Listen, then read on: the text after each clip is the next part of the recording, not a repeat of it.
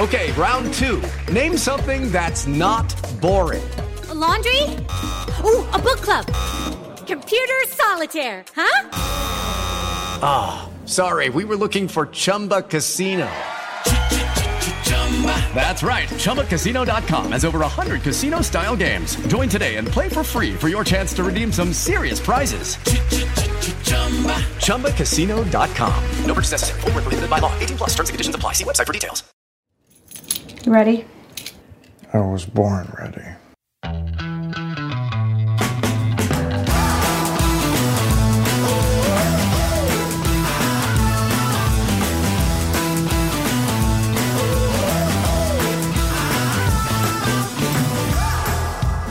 Welcome to the Advisory Opinions Podcast. This is David French with Sarah Isgur, and my goodness.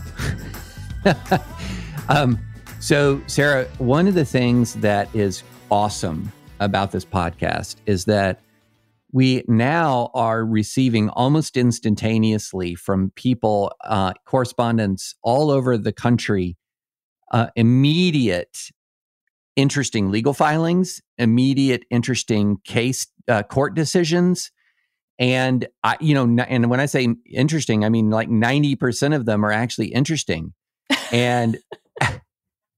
and so what it's doing is well we we're we're not lacking for topics anymore but my goodness no we um, have the um, opposite problem yeah yeah okay we got to dive in we, we're burning time i know i know well, so here's the here's the run. Here's how it's going to go.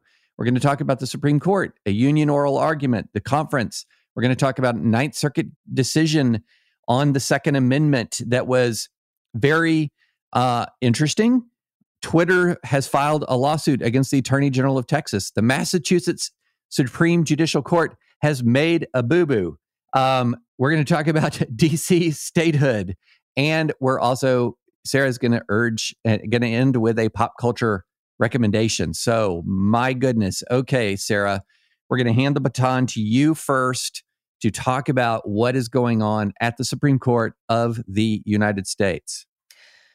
First up, yesterday there was another big argument. This was when the police can enter a home without a warrant when the intent is not to conduct a criminal investigation, but to check on the occupant's health or safety. This happens a lot. It's happening more and more as police take on these sort of social welfare roles.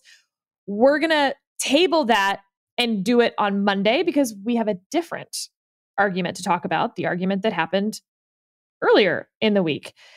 So, this is the case, the union case, and the takings case. A California regulation allows union representatives to meet with farm workers at their work sites for up to three hours a day for as many as 120 days a year. And so the question is is this a per se taking under the Fifth Amendment?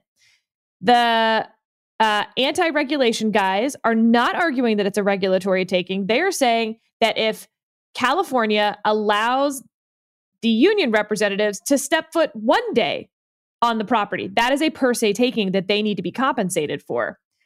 Now, at the argument, they made a very uh, easy carve out of why this doesn't apply to health and safety inspectors, mine inspectors, food inspectors, etc. Basically, what he said is the government's just different. The government always, under common law, has had uh, the right to to do a reasonable government inspection of property without it being a private a taking of private property. And he said, now you may violate the Fourth Amendment because it's not reasonable, but you don't violate the Fifth Amendment when that happens. It is not a taking when the government does it. But when the government allows a third party to come on your property, that's a per se taking, according to them. So, how did it go? I'm going to highlight three of the justices here Kavanaugh, Alito, and Barrett because they all took pretty different tacks.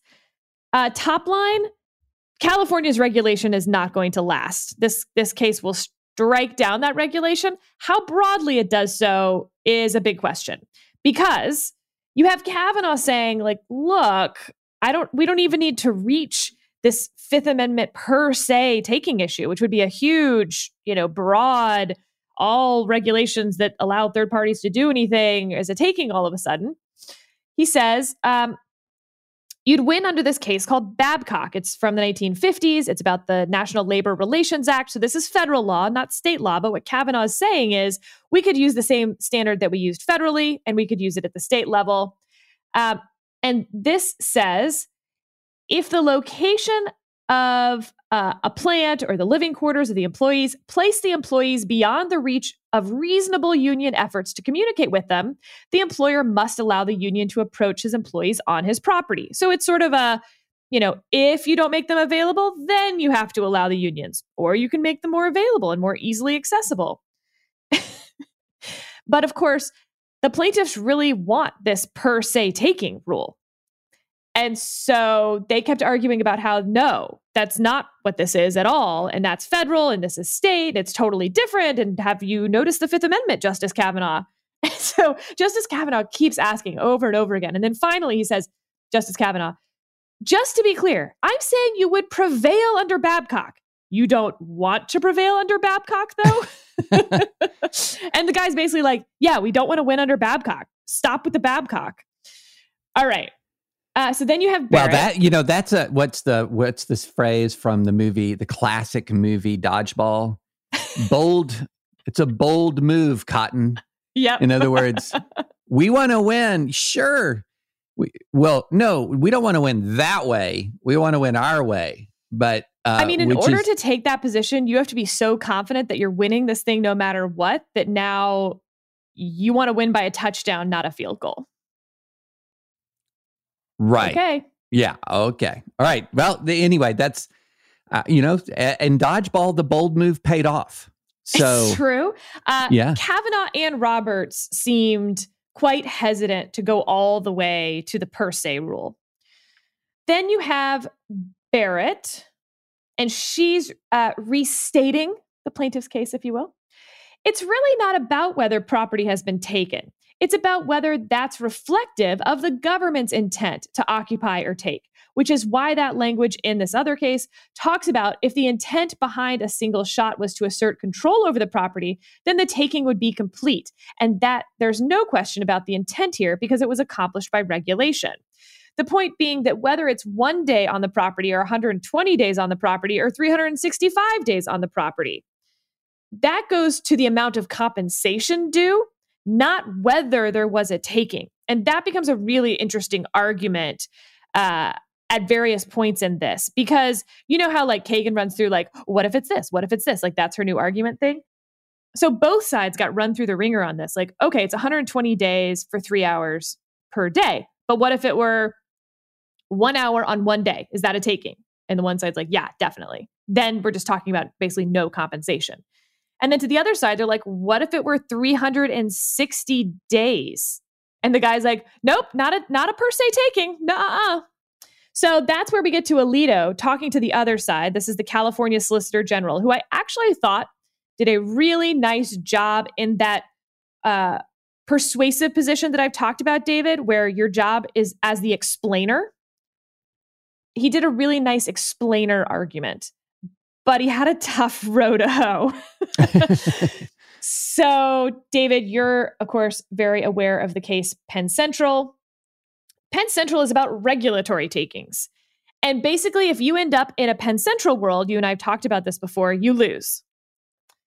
Uh, Penn Central says the character of the government action uh, they look at the character of the government action. A taking is more readily found when the government has physically invaded the property than when interference arises from some public program adjusting the benefits and burdens of economic life to promote the common good, which doesn't mean a whole lot to a lot of people. But uh, Alito's question to the California Solicitor General, I just thought, you know, Alito, Alito is done. He's just done with all of this. He is cutting through in every argument. So here's Alito's statement. Did we start out with Penn Central? If it was an easement for everybody 365 days a year, is that a Penn Central question? Do you think everything is a Penn Central question? Alito, not the biggest fan of Penn Central. So uh, those are three different approaches from the conservative side. You have, per usual, Kavanaugh and Roberts saying, like, look, I'm not sure we need to get to this per se taking. You have Barrett on the, okay, the taking versus the compensation is really where we need to be looking. And you have Alito saying, F this noise, I'm out. so that was sort of the argument, David. Well, that's a fantastic summary uh, of a case that, you know, I, I was interested in that case. And then I got less interested as more interesting stuff kept occurring over the course of the week. But I'm glad you, you know, you put a you put a period on our sentence because we had said we were going to run through this argument and run through it we did. And i so what's your what's your final do you have a vote count prediction? I don't um it's certainly 6-3 kagan uh you know kagan was there. She was actually asking real questions. I think in the end it's probably 6-3 with some concurrences uh, but hard to say from this argument actually it was not as um, clear because we were getting into the weeds on some of these old precedents. I like the new argument format, but it actually does make it harder to predict where people are. Uh, but last thing on the Supreme Court, and we'll we'll get to this in our next topic. On Friday uh, is a conference day. That's where they look at the cert petitions, the various cases that people are asking the Supreme Court to take. And we know in advance which cases are up in conference. Now, we don't know what happens in conference. We never will find out what happens in conference, and cases will get pushed from conference to conference to conference, and we'll have no idea why. But up for the first time on Friday is a New York Second Amendment case. So this is New York State Rifle and Pistol Association versus Corlett. These two da- guys named Nash and Koch applied for New York licenses to carry firearms outside the home they were denied after the licensing officer said they had, quote, failed to show proper cause to carry a firearm in public for the purpose of self defense because these two dudes did not demonstrate a special need for self defense that distinguished them from the general public. There are actually quite a few Second Amendment cases pending right now. There's two others Holloway v. Garland, which will come up in conference on April 16th, this is whether a lifetime firearms prohibition uh, for felons can include nonviolent misdemeanor convictions. Uh, this person was a DUI. Uh, that's Holloway versus Garland. And then there's, oh gosh, Fulajud. Okay, someone versus Barr. sorry, I'm so sorry. I can't pronounce your name. Uh, that person made a false statement on their tax return. That case has not been scheduled for conference, but uh, it will be, you know, April 16th, probably is my guess, because it's so similar to that other uh, nonviolent misdemeanor versus nonviolent felony. Those two are going to get wrapped together if they take them. Uh, you know, so I I think here's my here's my prediction, and we'll, this will roll us into the next topic, which is the Ninth Circuit en banc decision, Second Amendment Ninth Circuit en banc decision from yesterday, which was really, really interesting. If I had to predict, I would say that the bear arms, the next big Supreme Court case is going to be on the carry provision, on the ability to carry outside the uh, home, sort of the focusing on the bear arms part of keep and bear arms. Because if you were going to go to a person, even like say an average person who is interested in gun rights, like this is something you're interested in, maybe you own guns or you're, you know, maybe you're a, a gun control activist and you were going to ask a question. And the question was this What right under the Second Amendment, what is the specific parameter of the Second Amendment right that the Supreme Court of the United States has acknowledged so far? In other words, what if the second what is the second amendment according to the supreme court so far? And here it is sarah. You want to hear the whole thing? The whole thing is you have an individual right to keep a firearm for your protection in your home yep not the the nature of the firearm is not defined. I mean, there's some dicta about where the court might have gone if you press them on the nature of the firearm. They talk about weapons in common use for a lawful purpose as a sort of a, a guidepost of of what the Second Amendment would protect, but that's that's dicta. That's not binding. Right now, the Second Amendment is the ability to keep a weapon in your of an undefined type uh, in your home for self defense, period. And the only expansion since Heller has been to uh, that applies to the states as well as the federal government. Correct. You have a right against the state and local gov- state, federal, local governments to keep a home, a weapon in your home for self defense. And that is kind of surprising to people because most people think of their Second Amendment rights as a lot broader. and that's because those rights are defined by state governments.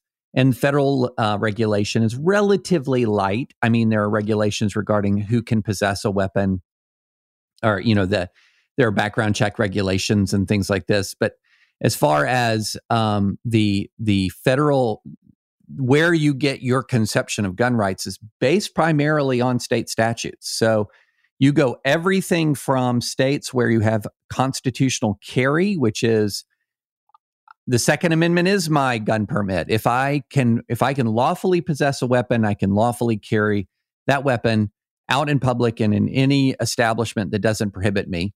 To states that say no you don't have a right a right to carry at all the, your your ability to carry outside the home depends on us determining that say for example you might be in danger that there might be you might face special danger.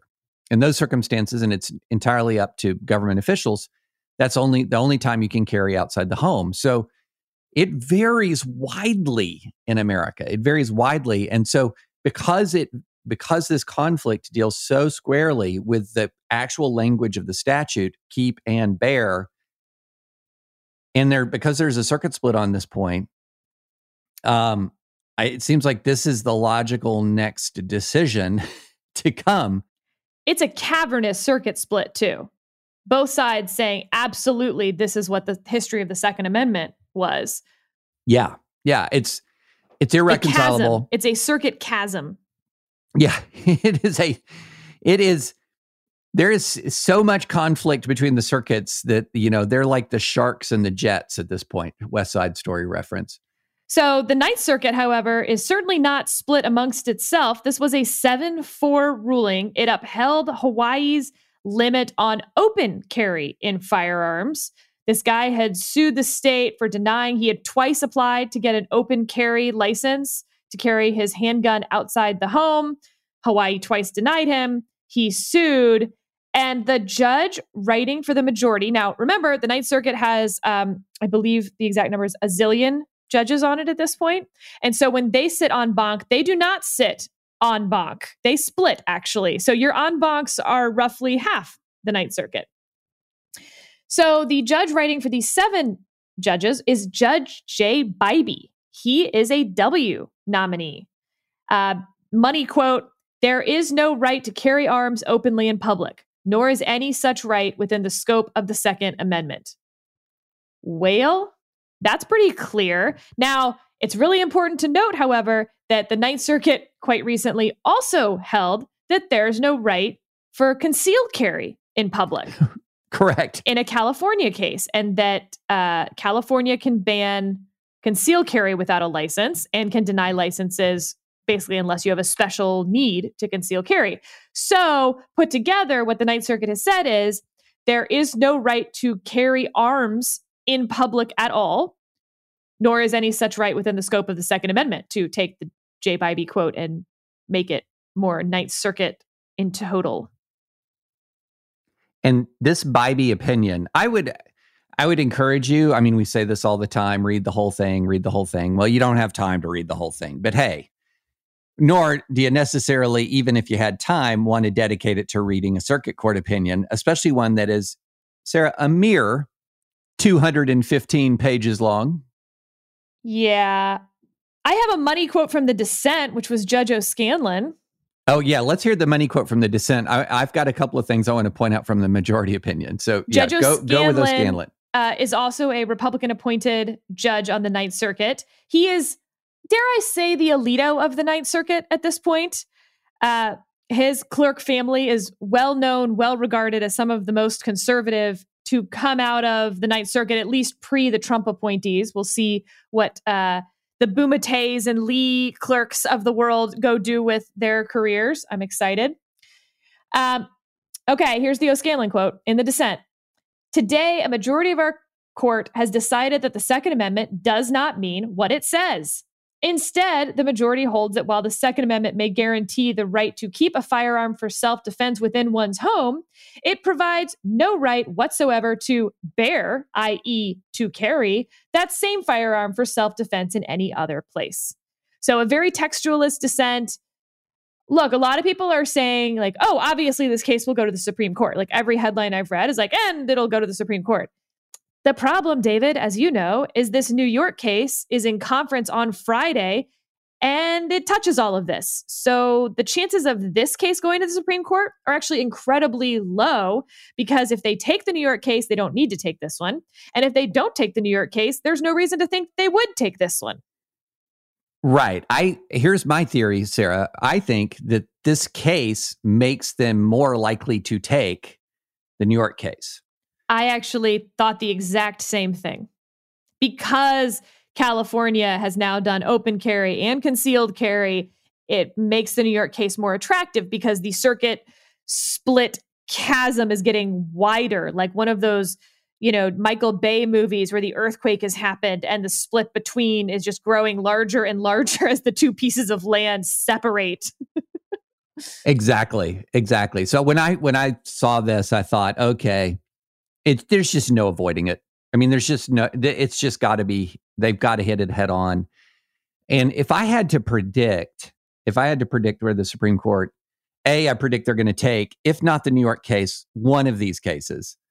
Um, if I had to predict, I'm going to predict they're going to take this case or what, I mean, the New York case or one of these cases. I also am going to predict that they're going to they're going to hold that there's a right to bear outside the home, that there's a right to bear.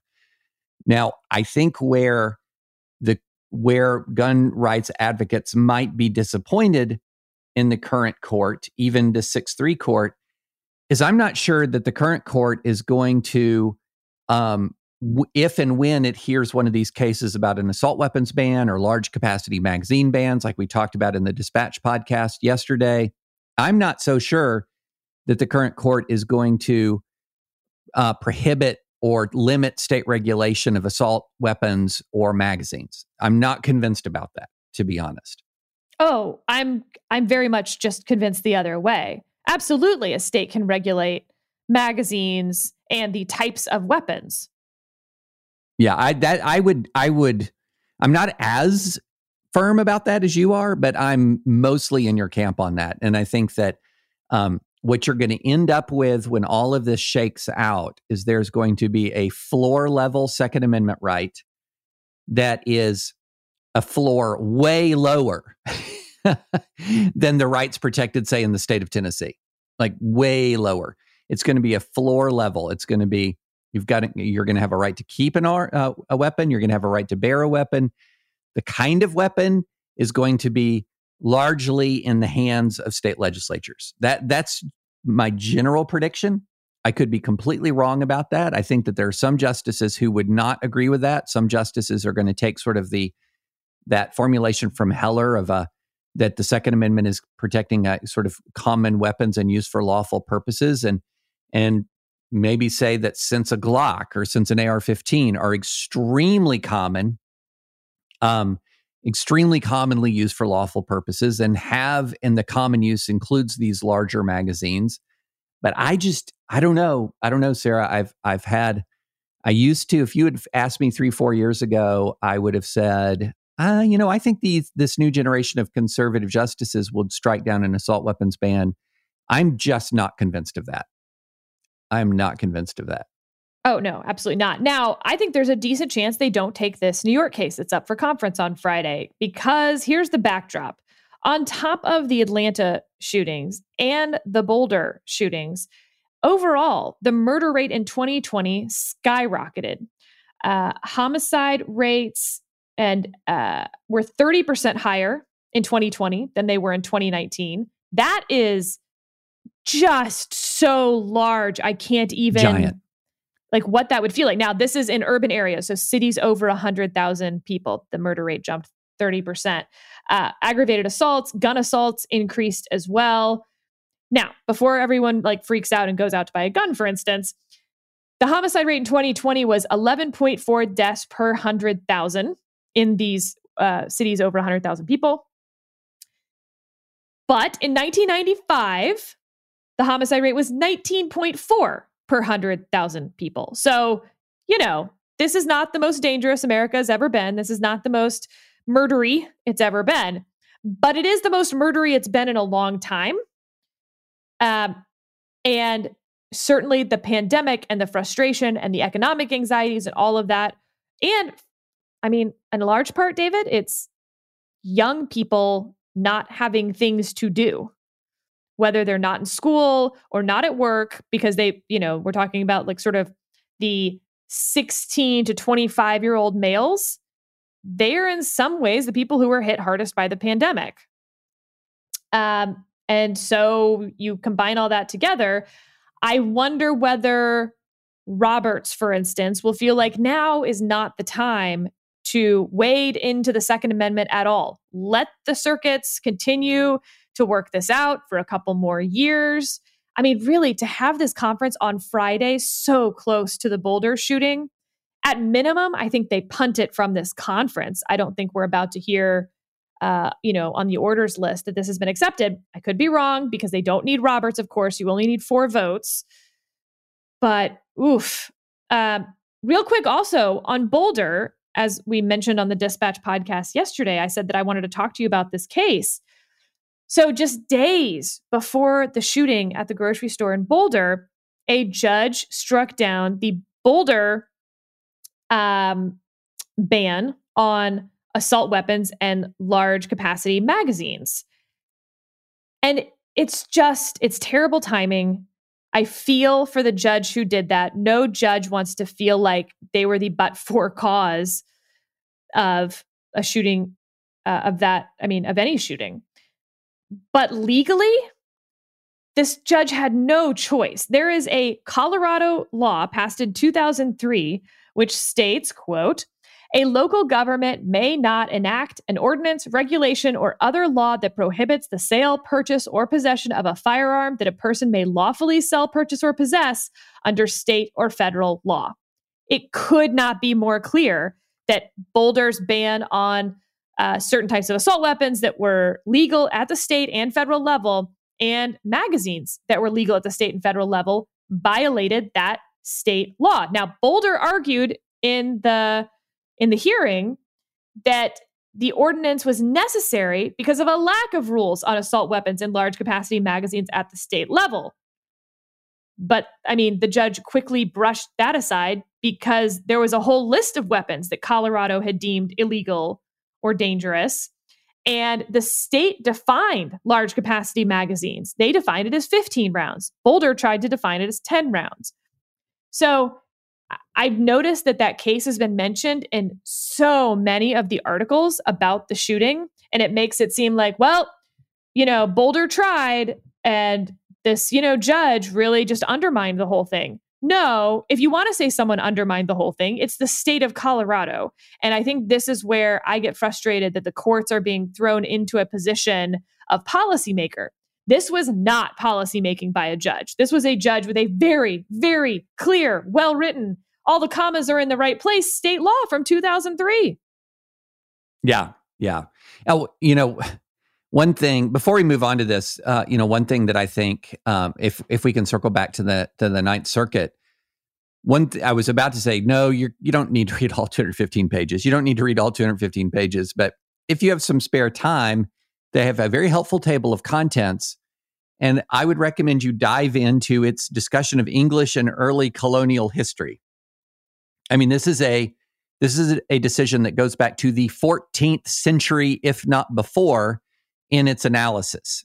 I mean, and some of the history is wild. Uh, some of the ways in which the right to bear an arm, right to bear weapons was sort of given and taken away in England, for example, and the Glorious Revolution and the English Bill of Rights, you had a right to bear, bear arms if you were a Protestant, Sarah, if you were a Protestant, um, it turns out your right to bear arms kind of depended on whether you shared the religion of the sovereign.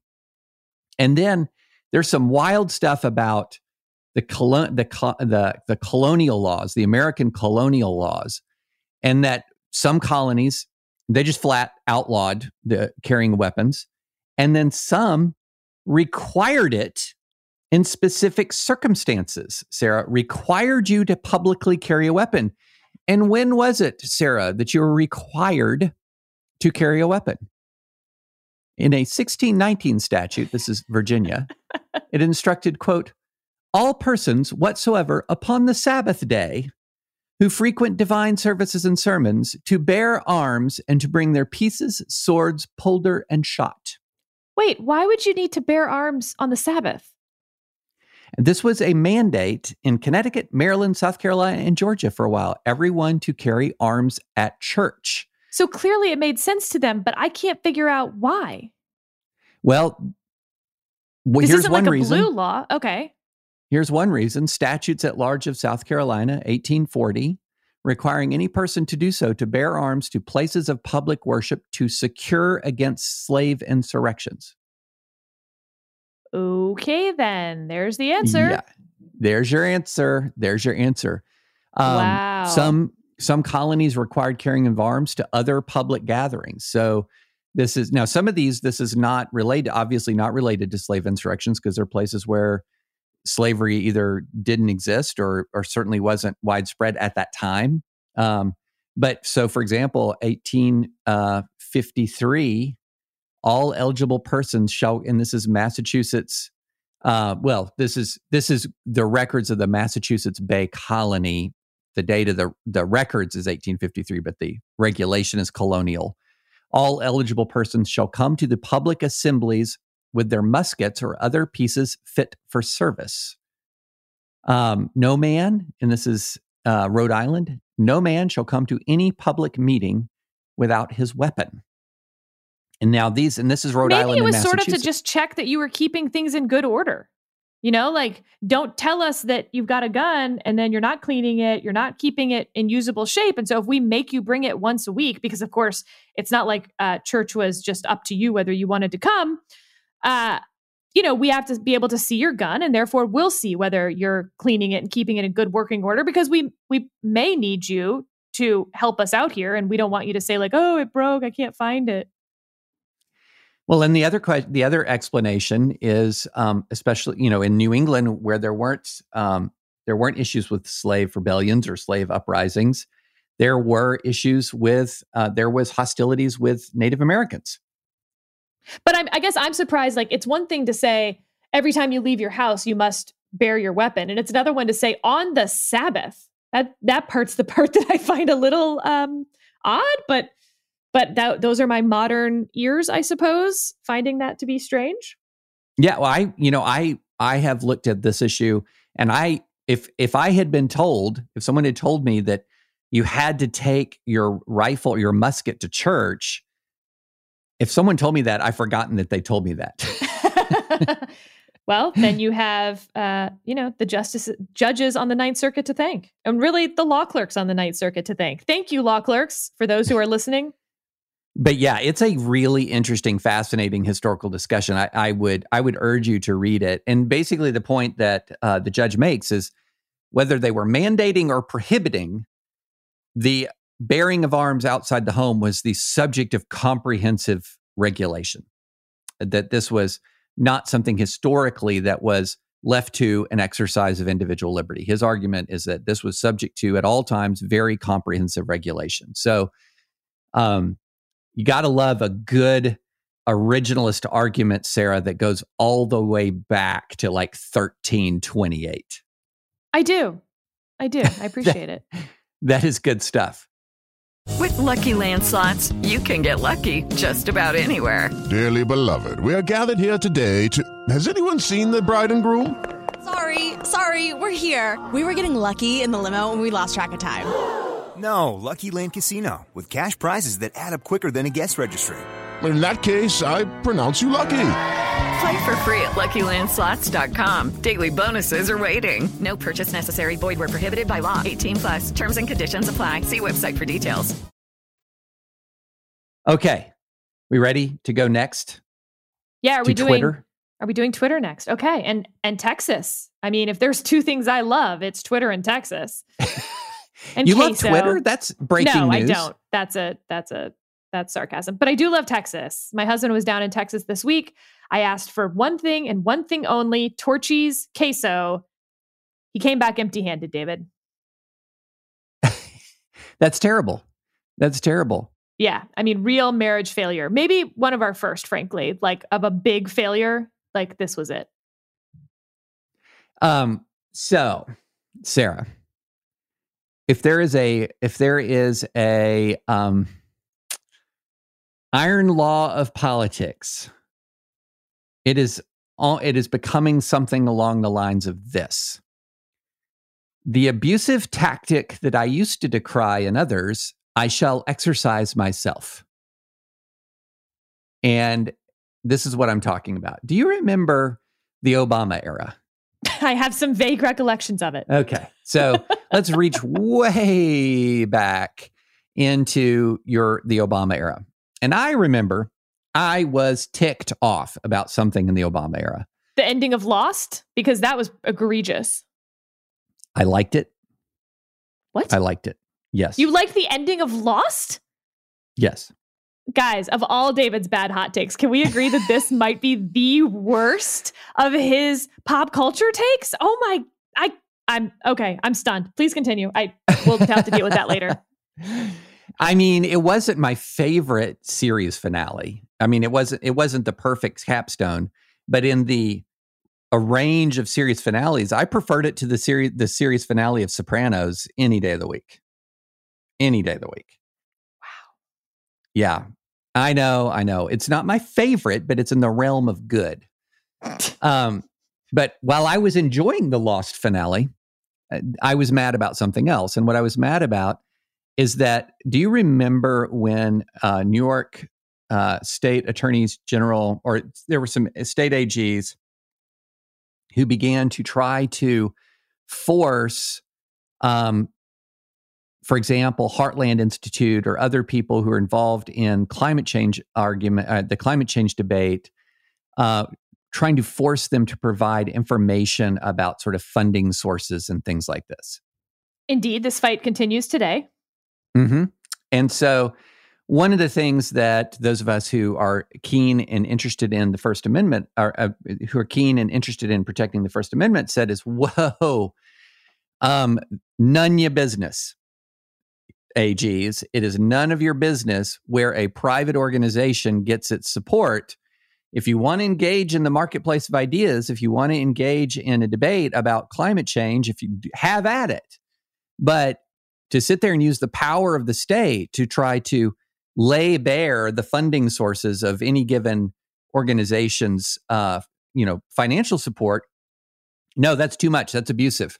In other words in many ways it's it's not just a, uh, a freedom of association issue. In some ways it smacks of retaliation that they're saying something you don't like and you're going to blanket them with subpoenas as a result and so yeah that that was an issue that you know as a, from a first amendment standpoint not happy about.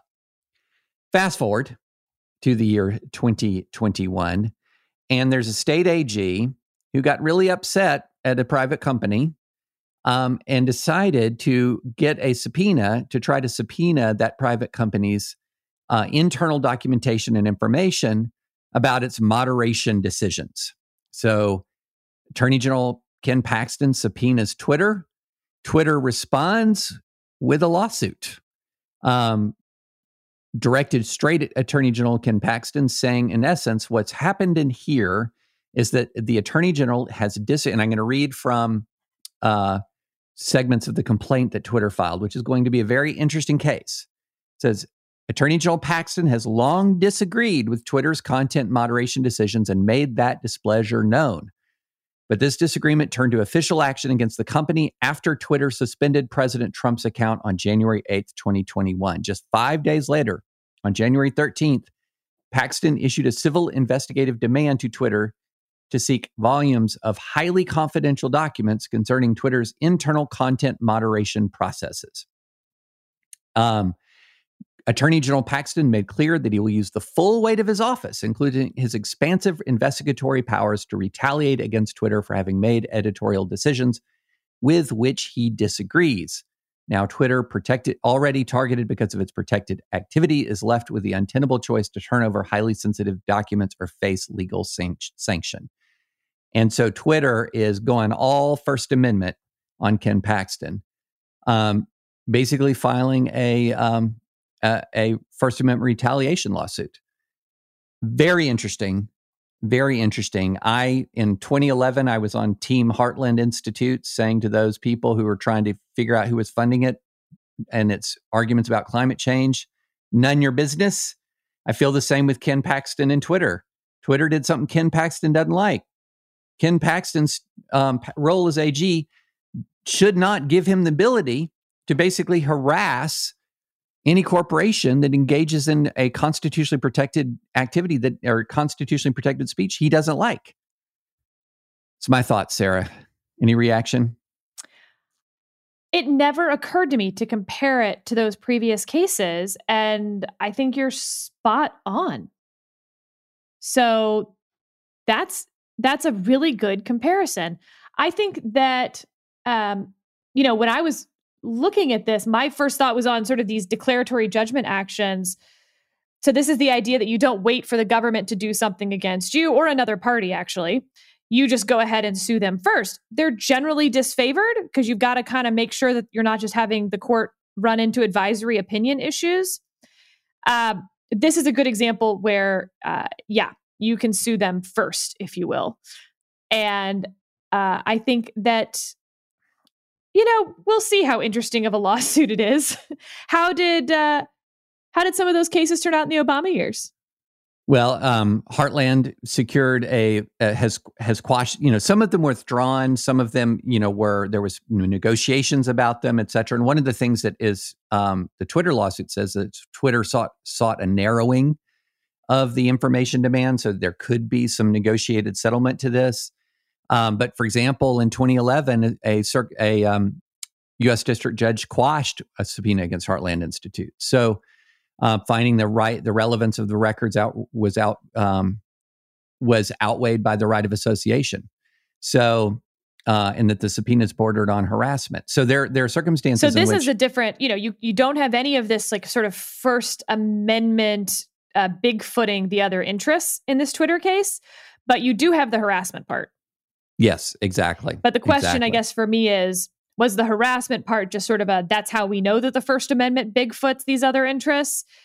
Because that's sort of what it sounds like, in which case Twitter has some problems. Right. I, you know, the, and the, certainly to say that, sorry to interrupt, but certainly, you know, the federal government, quote unquote, harasses people all the time. You know, think about um, the Department of Justice bringing cases against sort of the tallest blade of grass. You're out there. I I don't know why this case comes to mind. The situation. Do you remember the situation from Jersey Shore? Yes, I do remember the situation from Jersey Shore. Yeah, so he got now that's some, a pull. That's a pull right there. he got into some tax problems. Eh, so uh, I don't think, for instance, that the situation can get rid of his tax problems by saying, look, the only reason you're going after me is because I was on Jersey Shore. And so I was on this reality television show. So you noticed me more. And so you can't harass me just because I'm a celebrity. Well, no, dude, that's the same as speeding, right? Like, yep, a lot of people speed and the government gets to choose who it pulls over for speeding. And as long as that's not in a protected class, um, it's not harassment of you so I do think Twitter has some problem there, legally speaking, on just the harassment part. But we'll see.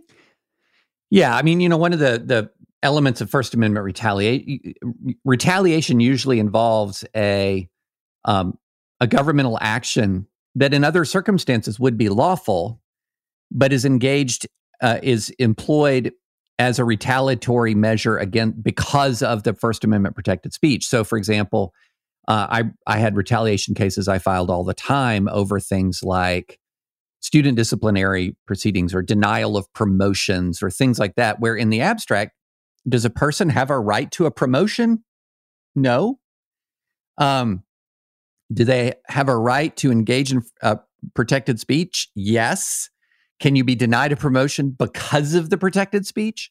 No. So that the retaliation gets into often into situations where like uh, when the government takes an action that is otherwise within the government's scope and freedom of action, but if it takes an action because of your protected speech or to deter or to punish you because of your protected speech, that's when your retaliation claim gets viable. So it's going to be very, very interesting. All right. Whew, boy, I'm Okay, we're zooming from through. one thing to another. yes. To another. Okay. Are you ready for the next one? Yeah, Massachusetts, another Yes. place that I've lived. Me too. All right. So Although the I think all of my favorite restaurants in Massachusetts, aside from the North End, I think all the ones in Cambridge have shut down, which is really, really sad. Anyway, David, sorry, please continue.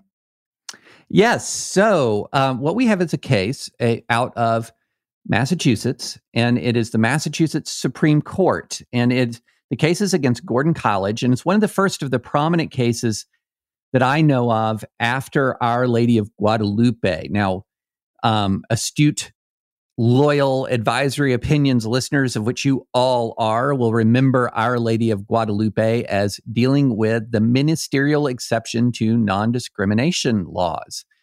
And in this case, what you had was an employment action involving Gordon Conwell, Gordon College, and a professor. And a professor. Now, after 2016, the um, university had specified that all prof- that professors were ministerial employees. It said in October 2016, added this language to the handbook. One of the distinctives of Gordon College is that each member of the faculty is expected to participate actively in the spiritual formation of our students into godly, biblically faithful ambassadors for Christ.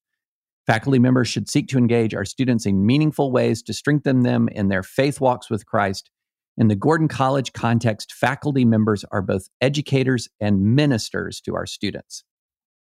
So there's an adverse job action taken against a professor. Um, professor sues. Professor ultimately wins at the Massachusetts Supreme Court, where, where the Supreme Court read Our Lady of Guadalupe, um, applied the functional test in a way that I think was more restrictive than the Supreme Court intended, with less deference to the institution than the Supreme Court intended. In other words, I think it was not a good analysis and ruled against the college. Now, why is a w- one single state Supreme Court decision interesting in this regard? Of course, it's interesting for uh, Gordon College. I mean, it's a- absolutely meaningful for Gordon College. It's absolutely meaningful for the the litigants involved and for schools in Massachusetts. Um, it is not that meaningful uh, for other cases around the country. Certainly not federal court cases. But here's what I wanted to use this case to talk about, Sarah. What do you do when you lose at, say, the a state supreme court on a federal question, and you think they just got it wrong? What are your chances of going to the Supreme Court of the United States, basically on the message that says uh, this contradicts your recent precedent uh, not a situation where they decided the case before the precedent came out. In other words, you could you could imagine then if they had decided the case, if the Massachusetts court had decided the case before Our Lady of Guadalupe, uh, you might have a, a, good candidate for a GVR after Our Lady of Guadalupe was was um, decided. But Our Lady of Guadalupe was decided. They analyzed the case under it. They do so in a way that I believe had flaws your last recourse is SCOTUS. But this is, I think, a good opportunity to talk about some of the limitations of using SCOTUS, not so much as a court of, uh, not as a court of sort of resolving open legal questions, but as a court of last resort resolving errors. Um, and that is not what it typically does. Indeed. So this reminds me a little bit of Judge Reinhardt in the Ninth Circuit. Stephen Reinhardt was a famous liberal judge. Uh, he passed away in 2018, but he had this line uh, they can't overturn them all.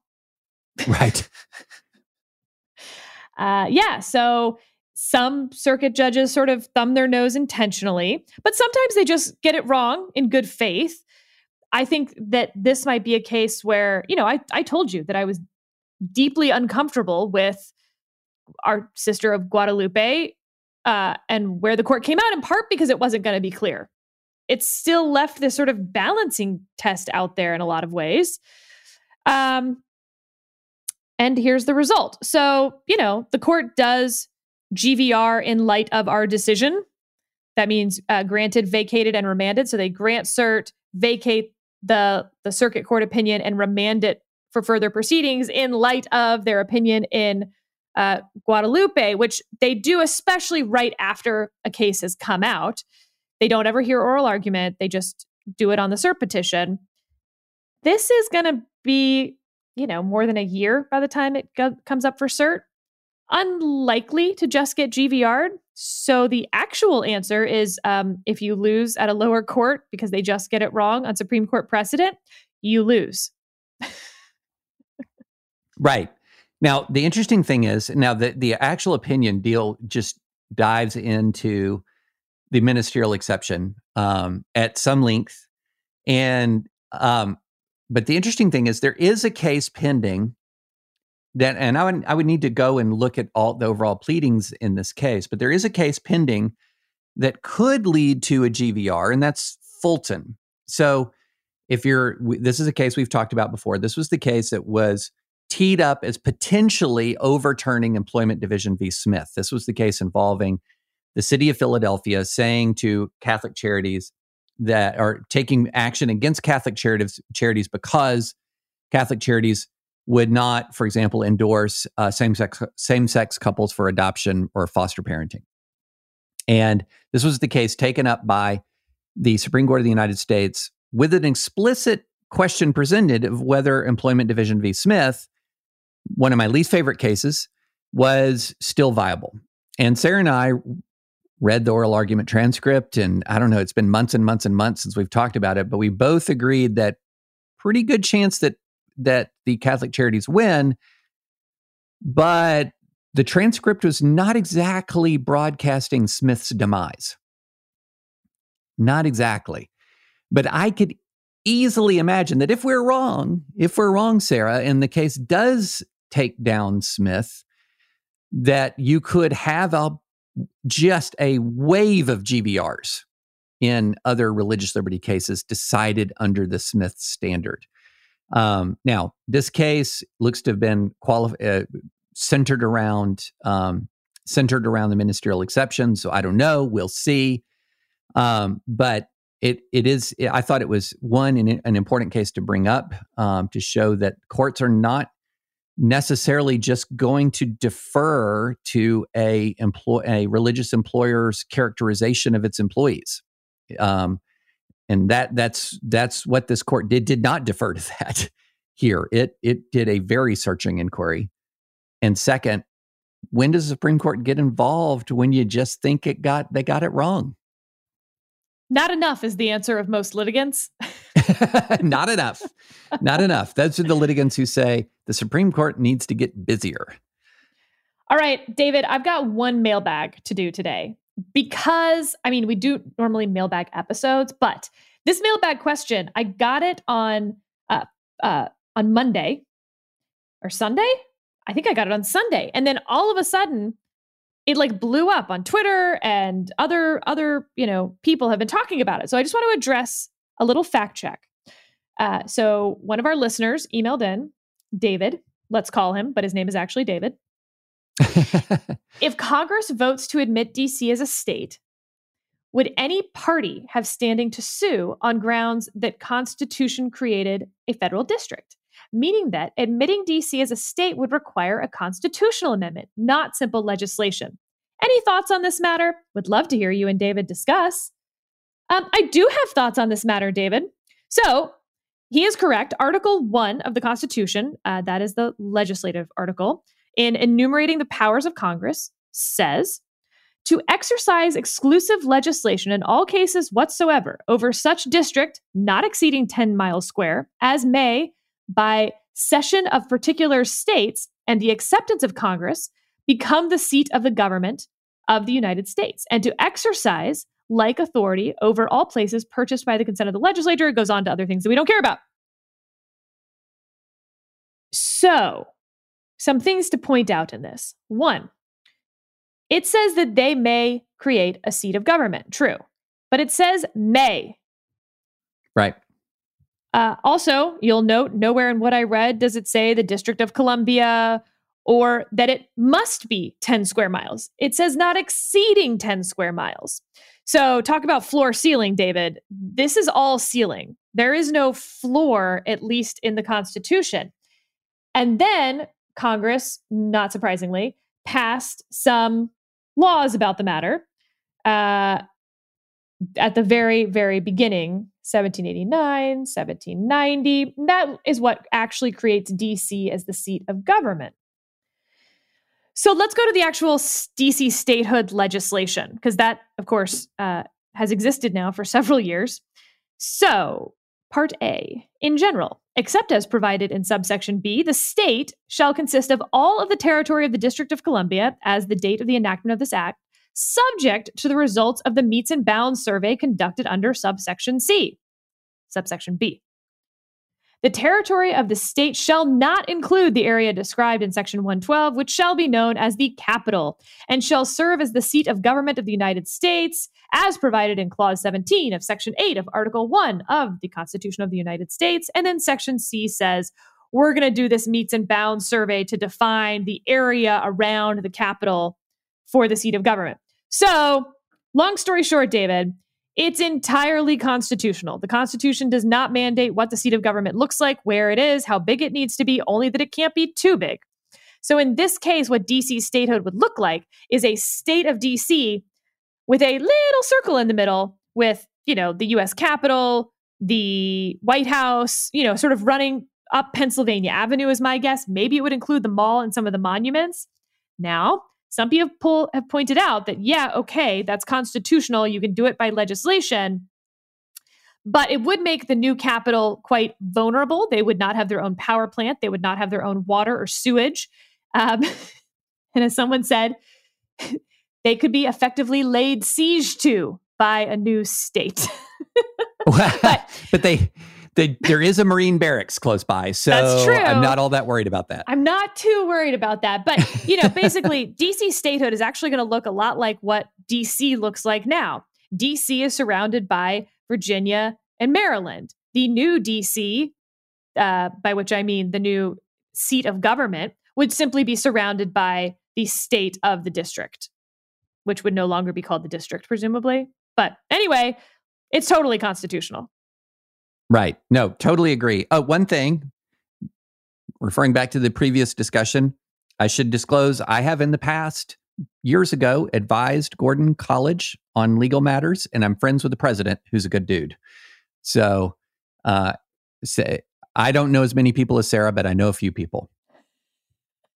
but I wanted to get that that disclosure out there. Uh, yeah, you know, when I was thinking about DC statehood and the federal district, I'd long kind of assumed that some part, the you know the the Capitol building itself, the White House, Supreme Court, Smithsonian, the National Mall, maybe the core monuments would remain under federal authority and federal control. It would be the logical outcome of of this debate. Um, but it's interesting on the statehood question, which is uh, if the filibuster is gone, a lot of these questions are going to go from academic to urgent, like with extreme speed. One of the interesting things is a lot of people forget that you remember that there was a 2016 Republican platform. There was not a 2020 Republican platform. There was a 2016 Republican platform. And it did call for statehood for a 51st state. Trivia question Which which state did it call for? Ooh, I don't know it called for Puerto Rico. There we go. You know, they are flying the flag of the United States in the Black Lives Matter plaza right across the street from Lafayette Park and the White House with 51 flags currently. I will admit that a lot of my objection, more than it should be, comes from the fact that I like our flag the way that it is. And I'm deeply, you know, against changing the number of stars on the flag simply from an aesthetic standpoint uh, it didn't look as bad as I thought it would. It was okay. Yeah, but the the the uh, because a lot of people are saying it's super radical to want to have another state. and forgetting, man, it's just amazing. If you have the slightest memory, Sarah, if you have the slightest memory, it puts a lot of debates in perspective. So, what the 2016 platform says we support the right of the United States citizens of Puerto Rico to be admitted to the Union as a fully sovereign state. We further recognize the historic significance of the 2012 referendum, in which a 54% majority voted to end Puerto Rico's current status as a U.S. territory and 61% chose statehood over sovereign nationhood. But then it also says preserve the District of Columbia. So the 2016 Republican platform was bring in Puerto Rico, preserve DC. Um, so I just I just thought that was fascinating because there's been so many arguments, especially coming from Republicans of late, that says adding a state is a radical measure in our 2016 platform. okay. Uh, all right. You have a recommendation. Last thing, David. So you recommended Promising Young Woman to me. I really enjoyed watching it. I enjoyed talking about it with you. So now it's my turn. And of course, uh, David enjoys movies. I enjoy documentaries, as you may have noticed with my Britney documentary and, well, just about everything I've talked about on this podcast. So, David, you need to watch Operation Varsity Blues. This is the documentary about the DOJ operation on the college admissions scandal.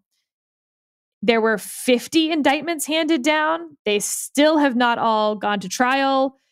Um, it's the documentary is well done. They use all of the transcripts from the wiretaps, and then they have like Matthew Modine, for instance, as one of the actors, simply uh, in as a, as the script. So he's acting, walking around like there's sets and everything, but he's all the script comes from the wiretaps. It's a really great way to do a pot, uh, a documentary. Plus, I really want to talk about the subject matter with you. Oh boy, yeah, that is a rich that is a rich topic with lots of cultural distinctives around the country. Ugh. Just wait. Just okay. You're gonna watch it. We'll talk. I'm it. going. I will watch it. I will watch it, and I just cannot end this podcast without my own look. This is an older series. I finished season, and I don't know if seasons two and three are good, but I finished Broadchurch season one last night. It might be one of the most perfect single seasons of television I've ever seen. And it also has one of the most poignant and interesting and powerful depictions of a priest or the vicar uh, in the in the town in the community that I've seen in sort of a popular television secular television show ever. Um, and it is so it is so good. I'm I, as I told Sarah beforehand in the green room. I'm not admitting to a tear rolling down the face, but I am admitting to absolute uh, misting of the eyes during the course of the last five ten minutes of that of that season. My goodness, it was so good. Have you seen? I can't remember. Have we? Have you I seen it? I started it, but I did not get all the way to the end. I mean, my favorite quote so far, something that I probably could say about seven times a day, is the lead investigator. Bloody Twitter. uh, all right, wait, before we go, I have some real time fact checks. So I wasn't sure what year the act creating the District of Columbia passed. July 9th, 1790 was the Residence Act, which actually creates uh, an initial you know, land donated by Maryland and Virginia, but that was 100 square miles. That is not what the District of Columbia ends up being. But in uh, doing a real time fact check of myself, I also found out that uh, the District of Columbia has a district, you know, it, like states have state birds and state flowers. It has all of that. The state bird is the wood thrush, the state flower is the American beauty rose, the tree is the scarlet oak, but it also has a state dinosaur, the Capitalsaurus. And I just love that. And I am now going to spend way too much time learning all about the Capitalsaurus. Very exciting. And uh, for those who aren't sure, in Texas, we take multiple years of Texas state history. I know all of the songs, I know all of the battles. But my favorite thing is that we have a Texas large mammal and a Texas small mammal in the state of Texas. David, do you want to take a guess? Large at the large mammal versus small mammal? Yeah. They're really obvious. I mean, A bull is large man. A cattle. Oh. A A cow. I don't know. longhorn. A oh, longhorn, Oh yeah, David. right. All right. Sorry. And the Texas small mammal is the nine-banded armadillo, and I love the nine-banded love armadillo. armadillos.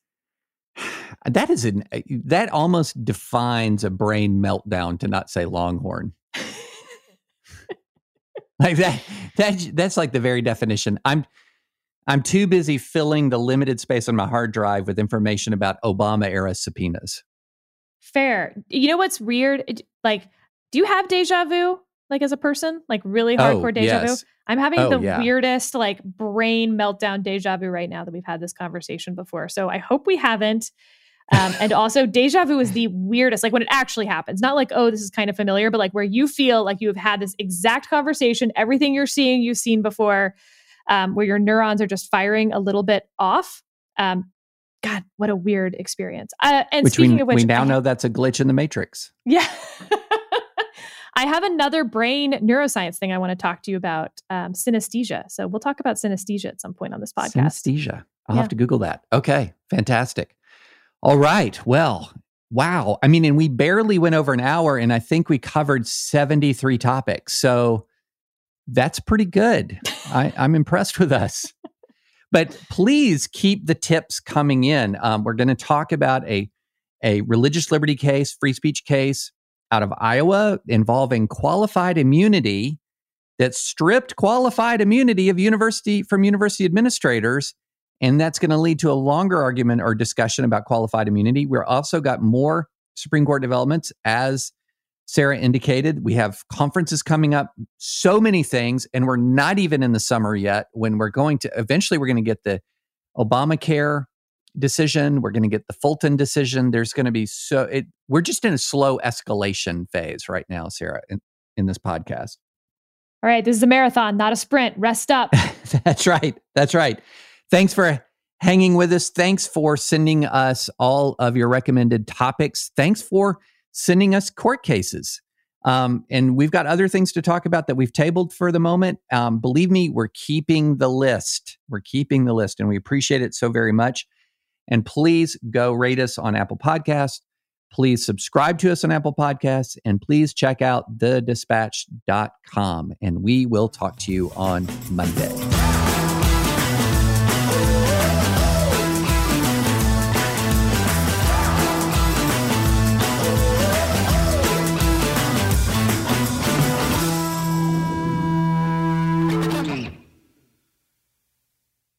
We'll take a quick break to hear from our sponsor today, Aura. Ready to win Mother's Day and cement your reputation as the best gift giver in the family? Give the moms in your life an Aura digital picture frame preloaded with decades of family photos. She'll love looking back on your childhood memories and seeing what you're up to today. Even better, with unlimited storage and an easy to use app, you can keep updating mom's frame with new photos. So it's the gift that keeps on giving. And to be clear, every mom in my life has this frame. Every mom I've ever heard of has this frame. This is my go to gift. My parents love it. I upload photos all the time. I'm just like bored watching TV at the end of the night. I'll hop on the app and put up the photos from the day. It's really easy. Right now, Aura has a great deal for Mother's Day. Listeners can save on the perfect gift by visiting auraframes.com to get $30 off, plus free shipping on their best selling frame. That's A U R A frames.com. Use code advisory at checkout to save. Terms and conditions apply. Lucky Land Casino asking people what's the weirdest place you've gotten lucky? Lucky? In line at the deli, I guess? Aha, in my dentist's office.